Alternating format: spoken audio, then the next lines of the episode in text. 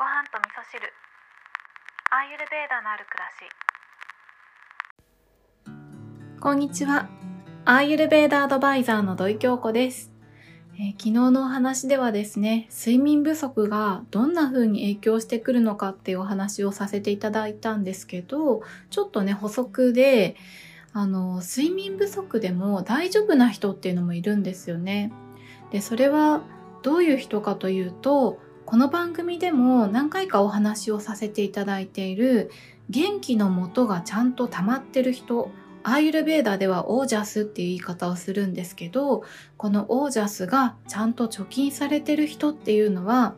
ちょっとした寝不足だったりとかちょっと無理をしてもそんなに打撃はないんですよね。ただ私の場合はですね以前病気をした時にかなりオージャスを使い切ってしまったっていうこともあって元気の元がすごく少ないんですよねそれでちょっとした寝不足でかなり打撃を受けてしまったっていうことなので、まあ、昨日の話を聞いてねえ睡眠不足やばいじゃんって思った人いるかもしれないですけど元気がねまだまだ溜まってる人はそんなに心配しなくても大丈夫だと思います。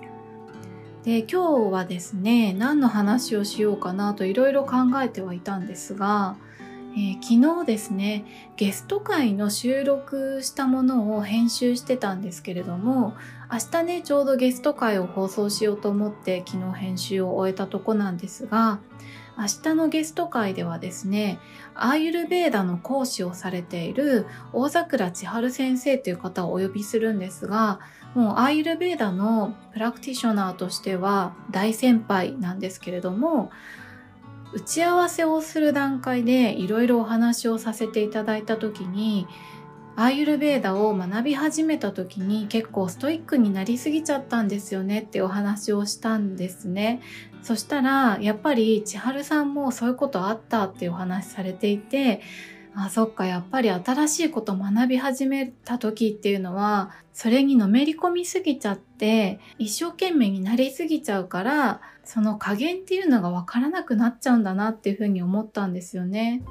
で最近はですねストイックすぎる自分っていうのを脱皮して以前の暮らしの中に上手にアーユルベーダを取り入れていくっていうふうに心がけることができるようになったんですね。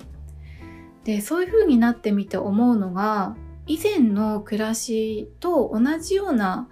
ことをしていてもアーユルベーダっていうのは全然取り入れていけるなって思ったんですよね。というかむしろストイックになりすぎて体にいいものしか食べません体にいい習慣しかしませんっていう風にするよりも普通の生活にアーユルベーダを取り入れていく方がより自然な形でアーユルベーダの知恵を活かしていけるなっていう風に思ったんですよね。まあ、そんなわけでですねアーユルベーダの先輩とお話をさせていただくことでアーユルベーダがねもっと好きになりました。で私のねこの番組では本当にこの私のつまらない日常の話をつらつらと話をするだけなので、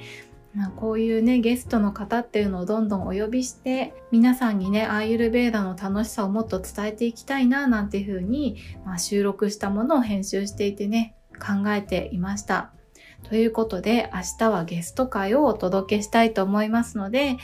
えー、千春先生はですね本当に素敵な方で私はついつい甘えてしまって慣れ慣れしく千春さん千春さんなんていうふうに言いながらお話をさせていただいたんですけれどもアイルベーダを実践されている大先輩なのでこれからもお世話になりたいななんていうふうに思いました私のねそんな慣れ慣れしいお話の仕方とかそれを許してくださってる千春さんの優しいお人柄とかも見どころになってますのでぜひぜひ明日のゲスト会を楽しみにしていただければと思いますということで今日は金曜日、週の最後になりますけれども、皆さん良い一日をお過ごしください。